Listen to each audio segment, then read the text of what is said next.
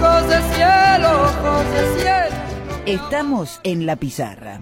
Alfredo Serrano Mancilla en AM750. Toda mi vida por este sueño. Ojos de cielo, ojos de cielo, ojos de cielo. Bueno, ahora toca después de tanta risa, casi seguir riéndonos porque esto lo vamos a tocar con un tono siempre, sí, con risa, con un poco de guasa. ¿Se entiende si digo aquí guasa? No se entiende. No. Yo no te... Explícanos, por favor. Esta palabra es para demostrar que soy gaditano, porque guasa es un poco como de cierta ironía con humor. Es una forma de decir las cosas así con un poco de guasa, se dicen en mi tierra. Con humor, con ironía, sarcasmo un poquito. Así que vamos a hacer este espacio que se llama... Creo que este se lo puso Abraham, ¿no? No, ¿cómo? ¿Tú? Ah, perdona, bueno. No, te lo juro. Le mando un saludo al compañero Abraham Verdugo, que aporta todas las semanas esta sección, pero quien ha decidido bautizar esta sección de esta forma. Esto se llama... Y hasta elegí la cortina. Se llama cagarla, pero al aire. O sea, es lo que se llama meter la pata hasta el fondo. Pues no me acordaba, como el equipo... O sea, no sé, no saben cuántas veces nos escribimos en los... grupos de Telegram, y bueno, sí, entonces le damos aquí, a mí me encantó, de hecho cada vez que lo cuento a la gente le gusta esta idea de demostrar cómo algunos países, ¿no? Algunos países a los cuales siempre creemos que no puede ser, que en Suecia, ¿no? Cuando hicimos Suecia, Finlandia, bueno, y hoy Francia, ya dijo Jair el nombre, Francia, la France. ¿Por qué podemos, o cómo podemos demostrar, Leán, Jair, arranco con Leán, cómo podemos demostrar que en Francia ocurren cosas que podríamos imaginar que ocurren en los países socialistas, marxistas, comunistas, latinoamericanos? A ver, empieza a poner ejemplos. Ay, Alfredo, qué difícil que me la pones, pero para ir entrando en clima le voy a pedir a Juli si me pone una cancioncita, a ver, así nos trasladamos un poquito a Francia, escuchamos, nos relajamos y pensamos en este país que ha caído en la desgracia populista, que era tan pero tan comunista este país, Alfredo. Tan comunista, tan populista, porque viste ya hoy por él lo mismo, ¿no? Que tiene un presidente empeñado en impulsar un impuesto digital para las grandes multinacionales de tecnología. ¿Se imaginan? No. ¿Qué pasaría acá? Eso en un régimen tan totalitario y tan comunista como el que está sufriendo Francia. A ver, repite, ¿que van a poner un impuesto? Un impuesto, así es, Alfredo. La propuesta de impuesto digital que promueve este demagogo. No, impuestos no se ponen, eso debe ser, es como tú bien dices, populista, demagogo, marxista, palabra impuesto socialista, igual, comunista, pero ¿cómo se atreven impuestos a las grandes transnacionales?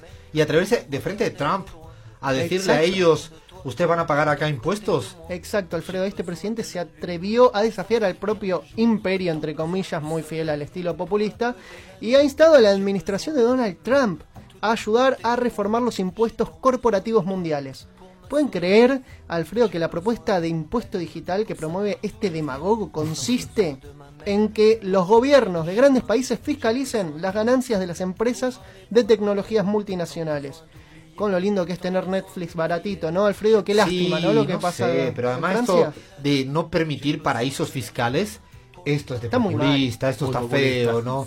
No, está feo, que yo no me imaginaba, si no hubiéramos dicho Francia, la gente hubiera pensado que esto lo hace el Evo Morales en Bolivia, ¿no? Algo así, ¿no? El próximo presidente de la Argentina es Alberto Fernández, pero jamás la Francia, ¿no? Bueno, este grosero populista y demagogo tiene ojos claros, es blanco y se llama Emmanuel Macron. Macron. Este es lo más complicado de decir cuando es Emmanuel Macron. La N no se pronuncia, Leana. Por favor. Emmanuel. Sí. Bueno, Macron. Bueno, perfecto, listo. Afirma que fiscalizar las grandes empresas de tecnología es una cuestión de justicia social, esa mala palabra. Justicia que, sobre social. Todo, acá en Argentina hace mucho ruido y nos hace acordar a las dictaduras nazifascistas como las del peronismo del 45 al 55, ¿no?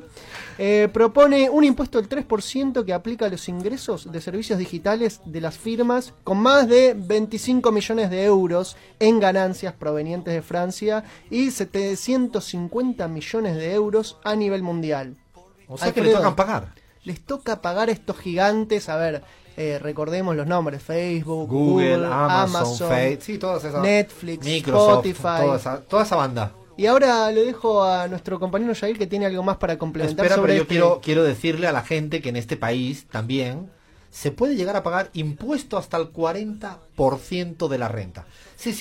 De cada 10 dólares que uno tenga, o cada 10 euros allá, va a tener que pagar 4. Es decir, la tasa de impuesto a rentas altas, a la gente que tiene plata, es del 40%. ¿Se imaginan lo que sería, ¿no?, un presidente en América Latina si se atreve a poner un impuesto del 40% a los que tienen mucha plata en la Argentina? Bueno, esto es lo que ocurre en la Francia. Pero también hay impuesto al patrimonio. Es decir, que si alguien tiene un patrimonio alto, un gran departamento, no sé, el Champs-Élysées de París, también a pagar impuesto. Este es el populismo de ojos claros, gobernado siempre por la derecha, el centro derecha, el centro izquierda, pero nunca países de super izquierdas, marxistas, socialistas, no. Ocurre en Francia todo esto en términos tributarios, y ahora sí que le paso la pelota a Jair. Y ahora vamos a la otra cara de la moneda, porque en estos discursos que nos han impuesto, ¿no es cierto?, la corrupción parece que fuera una excepción, una prioridad del populismo. Una cuestión de color de piel incluso. Totalmente, los negros, claramente, los morochos son los corruptos, pero les tenemos una primicia, en Francia hay corrupción. Perdona, has dicho los morochos y quería decir los moros, y digo, uy, la que se va a armar acá. Uy, no, ya está, era mi última palabra en la pizarra, no, para nuestros oyentes de España. Moro. O sea, soy casi moro, si nací al otro lado, o sea... Bueno, sigue. Debe haber algún vínculo entre la idea de morocho y moro, no sé. Bueno, no sé, es verdad, puede ser. Podríamos buscar. Pero esta primicia de que en Francia también hay corrupción, este populismo francés también es corrupto. No, esto ocurre... Créase o no, Alfredo. No, esto es el kirchnerismo, Bolivia de Evo Morales, el correísmo, Venezuela, Frente Amplio. No ocurre. Créase o no, en Francia también hay corrupción, y mirá los nombres que te traigo. Este les va a sonar a varios de la audiencia. Nicolás Sarkozy, expresidente de Francia. No, él no sé, el presidente así... Sarkozy nunca se metió en nada, me aseguro. Además tenía los ojos claritos ¿no? Había que buscarlo ahora, pero no me acuerdo si tenía los ojos claros. Pero muy elegante, sí, ¿no? Un tipo muy elegante. Seguramente. Sí. Y perdón que les pinche esta imagen idealizada, pero Sarkozy estuvo imputado por la financiación irregular de su campaña en 2012, en donde generó facturas falsas para encubrir el sobreprecio de su financiación partidaria. No puede ser que Sarkozy estuviera así, con facturas falsas. Nadie en Europa hace nada de esto, en absoluto. No, y vamos a hablar de otra eminencia de la derecha francesa, un tipo de la república propiamente dicho, una encarnación republicana, Jacques Chirac. No puede ser, el hombre así, por excelencia de la democracia, de la república francesa, también metió la mano ahí en el saco. Bueno, parece que Jacques malversaba fondos públicos y también para financiar las campañas del Partido Conservador. Ay, Dios mío, esto es como esta gente, cuando llega la hora de la verdad, al final parece que actúan como así, ¿no? Como que la democracia tuviera ciertas fallas, el Estado no fuera tan perfecto, la República tampoco fuera idónea, otro. Tenemos Sarkozy y Chirac. Sí, y ahora nos vamos a un caso muy especial, que es la señora Marine Le Pen. La otra, la que faltaba. La ultraderecha francesa. ¿Se dice acá la expresión esta de éramos poco y parió la abuela? Totalmente. No, se dice, ¿no? Sí. ¿Cómo se dice? ¿Igual? Éramos poco. Es diferente. Yo la he escuchado. Éramos pocos y parió la abuela. O es porque lo repito yo mucho. ¿Se dice o no, Bahía? Se dice. Suena un poco anticuado igual. Pará, que me levanto, No es muy millennial. No, bueno, chao, chicos. Me retiro de esto. Me voy a la playa otra vez a España, ¿no? Se te cayó la cédula, como dirían los venezolanos. Pero claramente Marine Le Pen, que tiene toda una discursividad de un electorado harto de la corrupción, de esta idea de la transparencia y la república...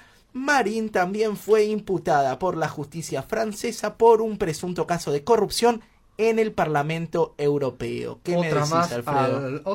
Una más de las que así trincaron, robaron de una manera descarada y más corrupta. Son gente que está hablando, Jair, de la política de la pole position en Francia. O sea, no son políticas. Podríamos tener un listado eterno. Hay mucha más gente, pero hemos querido citar presidentas o importantes políticas en la actualidad francesa. No nos hemos ido a 2 siglos antes, no hemos tenido que rebuscar mucho, ¿no? A la primerita salía esto, ¿no? Sí, Alfredo, no estamos hablando del caso de, por ejemplo, un argentino, José López, digo, de una figura de segundo rango. No, figuras de primer nivel en Francia. Sí, se cae un poco el discurso, ¿no?, de que son ricos, no van a robar, o que por eso no van a apelar a la corrupción para hacer política, ¿no? Está buenísimo eso que dices, Bahía, porque es cierto, ¿no? A veces hay una suerte de lógica medio estúpida, ¿no?, que es creer que solo el que no tiene mucha plata es el que tiene tentación de robar. Bueno, Sarkozy está hasta arriba de plata y en cambio seguía metiendo la mano en el saco. ¿Hay alguien más de corrupción? Y me despido con una vieja y famosa conocida de Argentina, la señora ex directora del FMI, Christine Lagarde. No, así como escuchan. Espérate. Christine. No nos íbamos a enamorar todos de Christine Lagarde. Bueno, no puede ser. Christine Lagarde también metió ahí la mano. Así es, Christine Lagarde no solamente que estuvo involucrada en un caso llamado caso Tapie, que es el Bernard Tapie, ese fue el jugador del Marsella, el presidente del Marsella. Totalmente. Es el dueño de Adidas, era, si no recuerdo mal. Involucrado en casos de malversación de fondos públicos en beneficio de este empresario, sino que la señora Christine Lagarde no tiene esta rúbrica en su historia penal debido a su peso político en la escala internacional, Alfredo. A ver, espera, no. Pero nos estás tomando el pelo en un país tan así como perfecto, decente, ¿no? El ejemplo, ¿no?, de país desarrollado donde los haya.